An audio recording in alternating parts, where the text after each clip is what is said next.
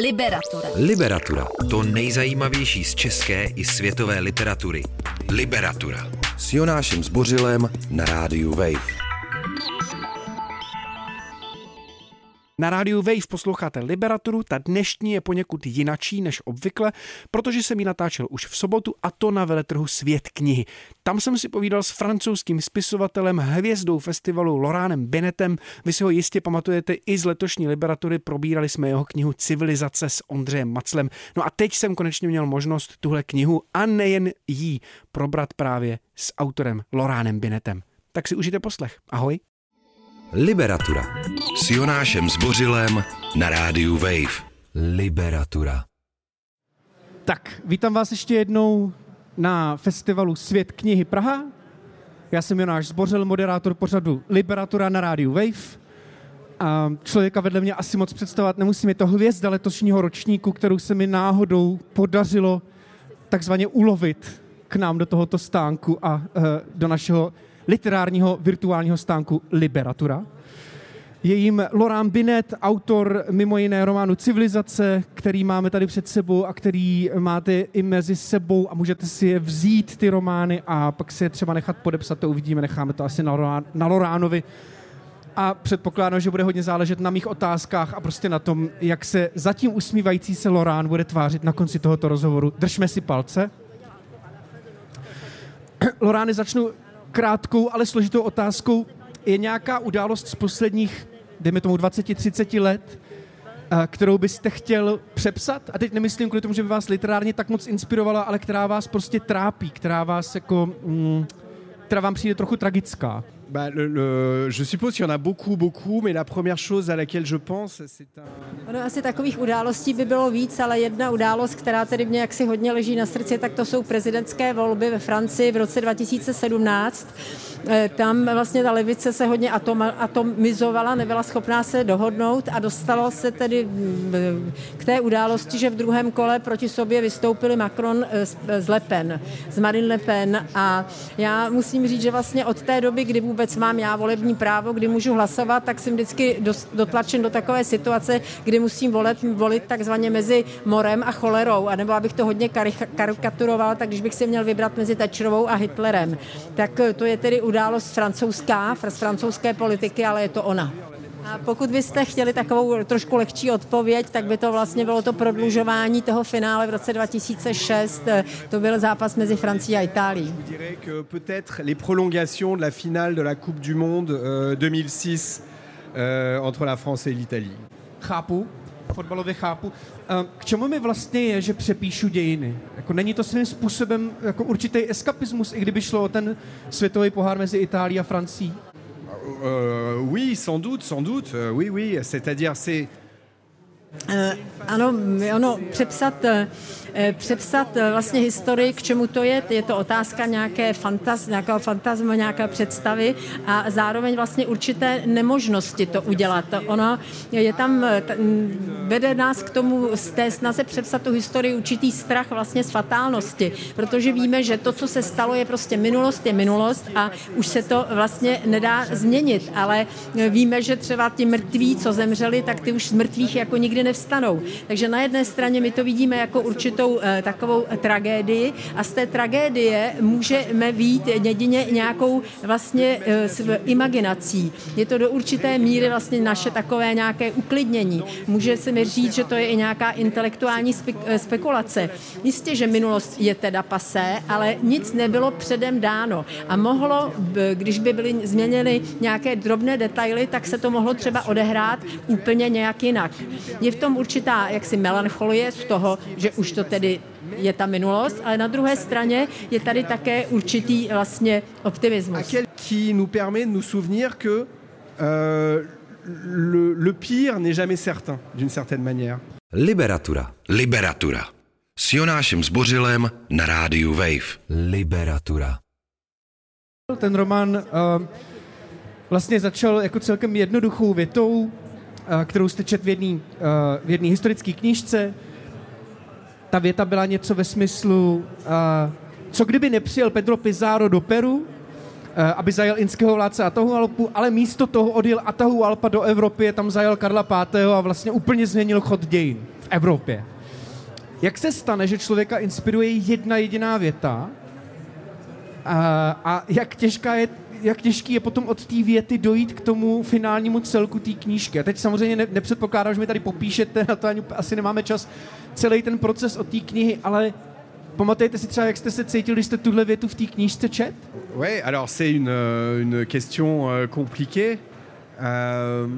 Ona ta otázka je dost komplikovaná. Ono vždycky vlastně mládí toho románu je vlastně dost taková věc, no nechci říct úplně záhadná, protože jsou tady k tomu přesně jasně dané příčiny, proč je to mládí takové obtížné, ale je to tak, jako když máte ten první nápad, tak tím nápadem se vám vlastně otevřou dveře, vy ještě nevíte, co bude zatím, ale máte chuť to vědět.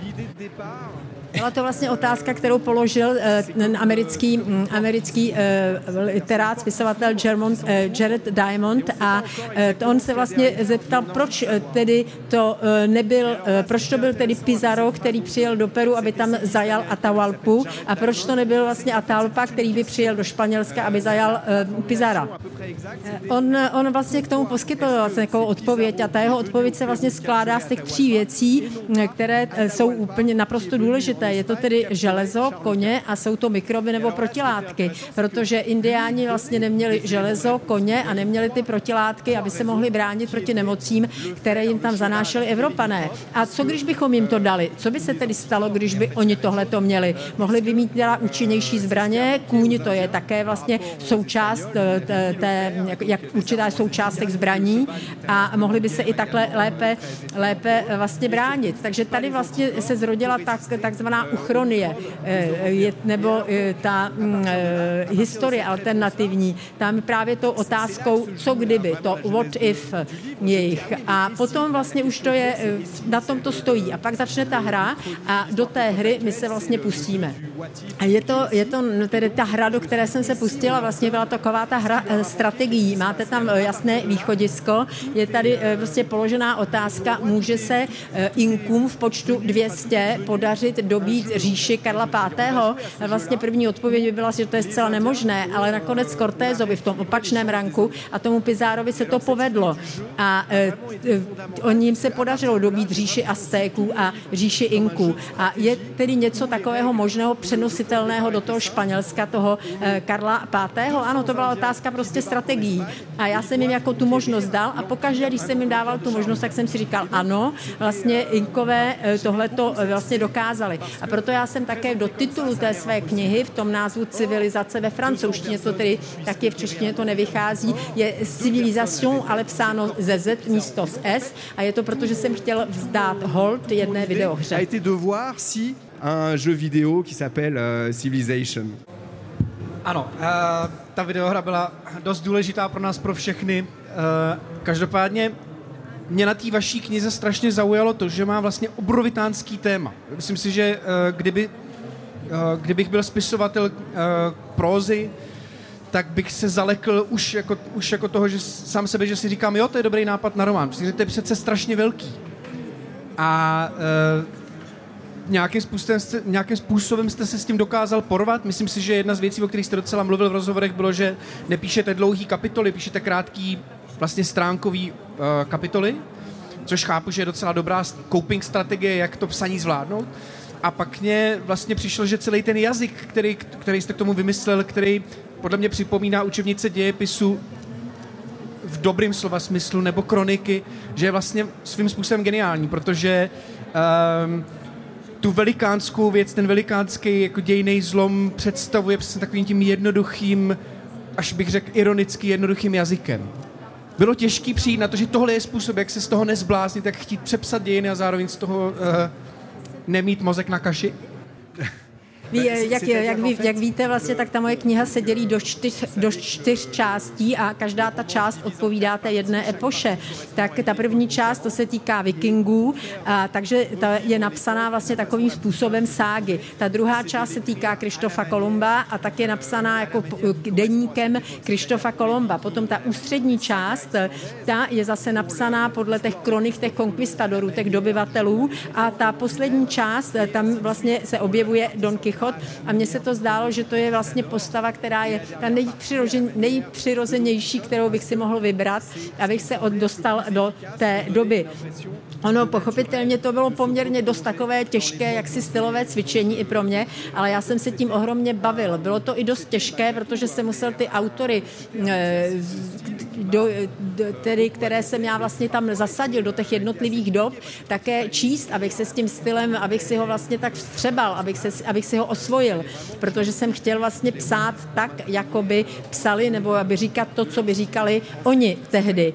A když si vezmeme tu moji knihu dřívější, ty 4H, tak tam to také byla vlastně práce, která byla založená na dokumentaci, ale tam to je přece jenom víc jaksi omezený i časově, i místně. Tam se to týká Prahy a druhé světové války, vlastně okupace. Zatímco, když si vezmete tento román Civilizaci, tak tam se to týká Jižní Ameriky, týká se to Francie, Portugalska, Španělska, Německa, prostě celé řady zemí. A já jsem vlastně se tak trošku cítila jako ty Inkové, když jsem přicházeli, tak jak to postupně objevovali. Musel jsem se s tím seznámit, je to vlastně s každou tou zemí, s každou tou problematikou, ale mě to dokumentování baví. A jinak jsem rád, že se vám to zdálo vlastně při čtení, že ta kniha je jednoduchá, nebo ten jazyk, ale musím vám říct, že když jsem to psal, tak to pro mě bylo velmi složitý. Liberatura. O knihách, které svým čtenářům nedají spát. To nejzajímavější z české i světové literatury. Liberatura. Vy jste v jednom rozhovoru řekl, že si budoucnost jako moc neidealizujete, že ji vidíte dost temně. A zároveň podle mě na Civilizacích je vidět, že jako umíte s imaginací pracovat velmi slušně, až bych řekl matematicky. Zajímá mě, jestli byste nepřemýšlel nad napsáním nějaký sci-fi nebo nějaký spekulativní fikce směrem do budoucnosti.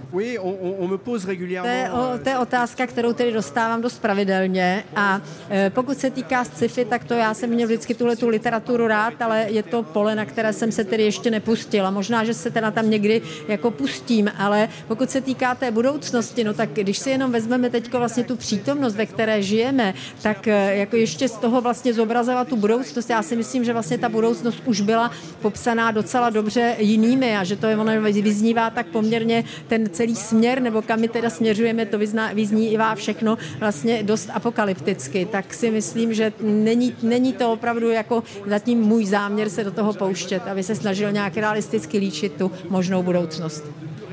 Možná, že vlastně takovou apokalypsu a zombie bylo asi prostřednictvím internetu, nebo ve spojení s internetem bychom tohleto mohli vidět, ale do toho jsem se taky ještě nepustil.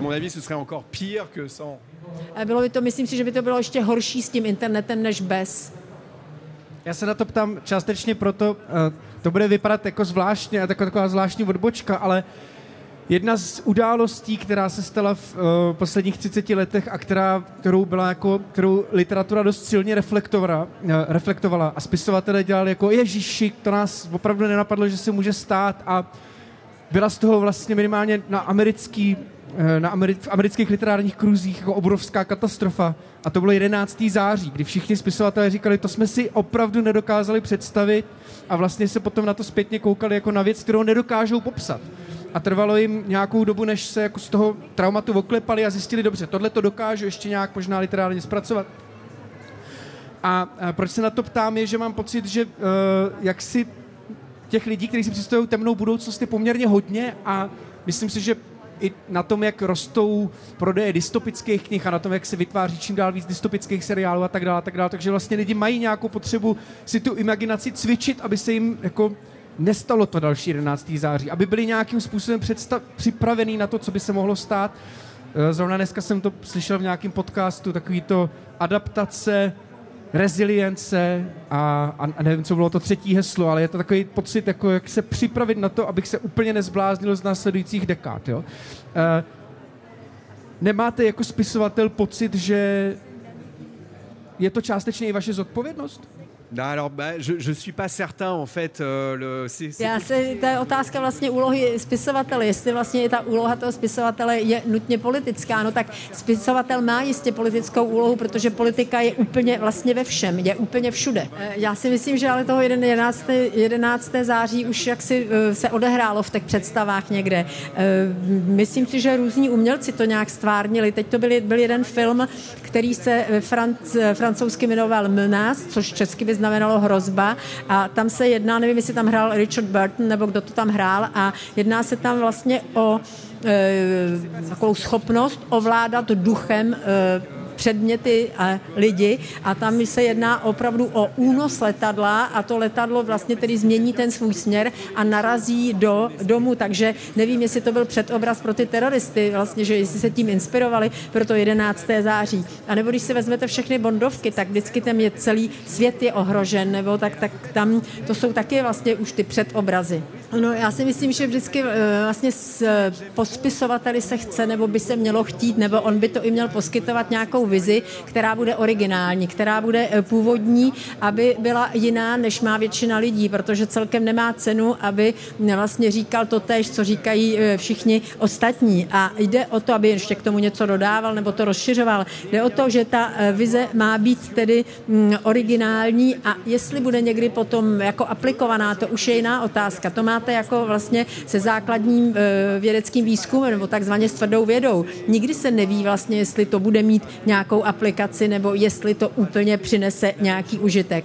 A když máte tedy spisovatele, který, nebo umělce vůbec, který je dobrý, tak ten by měl nabídnout něco původního, a jestli tam bude užití toho původního, tak to nikdy není jisté. Ale to východisko a vlastně ten konec, to by mělo být jako dané pro toho spisovatele, jo? Jaké je jeho východisko a kam on chce dojít. Ale myslím si, že moc víc toho se od spisovatele čekat nemá. Ou un artiste, et c'est déjà pas mal, mais on peut pas lui demander tellement plus.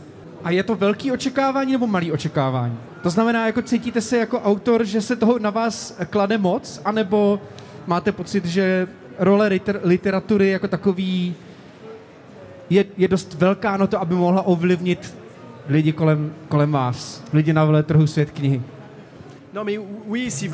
Literatura je jistě jaksi důležitá a má určitou moc, ale nikdy si nemyslím, že by literatura mohla zachránit sama. Vždycky to musí být ještě ve spojení s něčím. To máte jako i u nějakých profesí. Je hrozně málo profesí, nebo myslím, že žádná, která by mohla zachránit jako sama.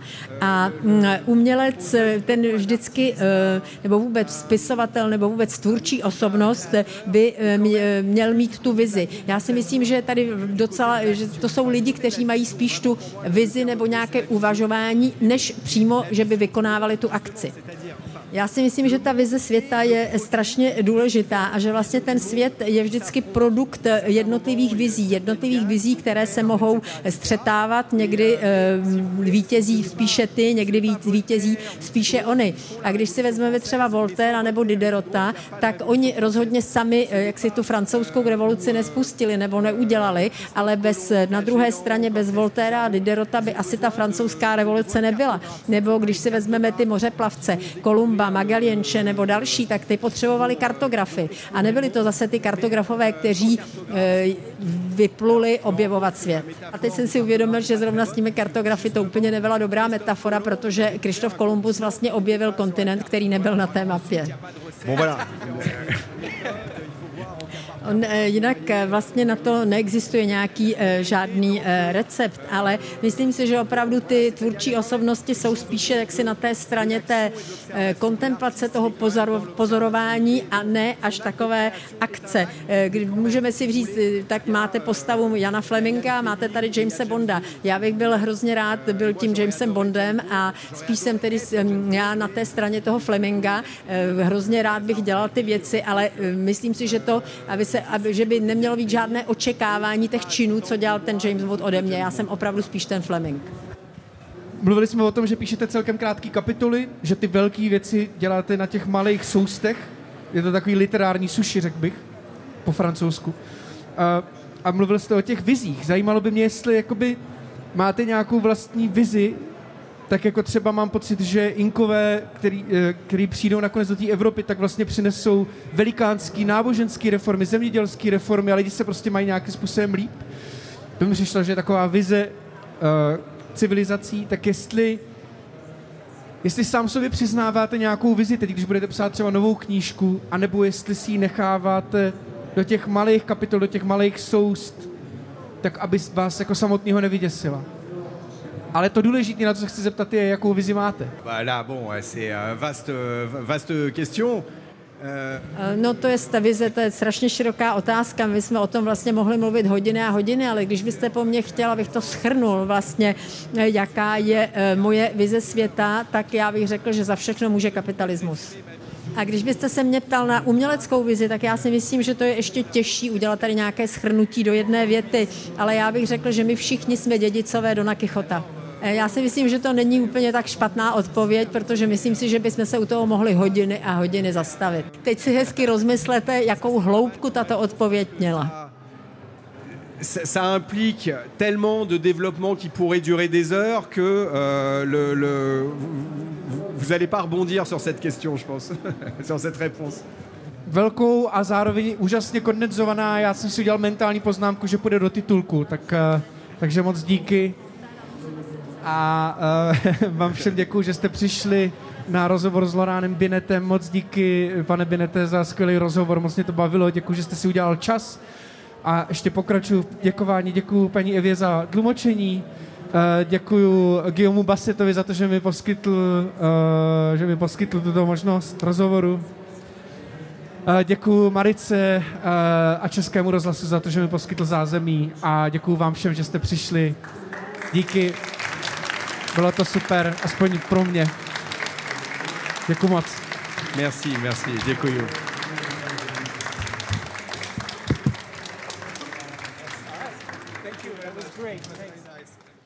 Čteš si v tramvaji, ve vaně i pod peřinou?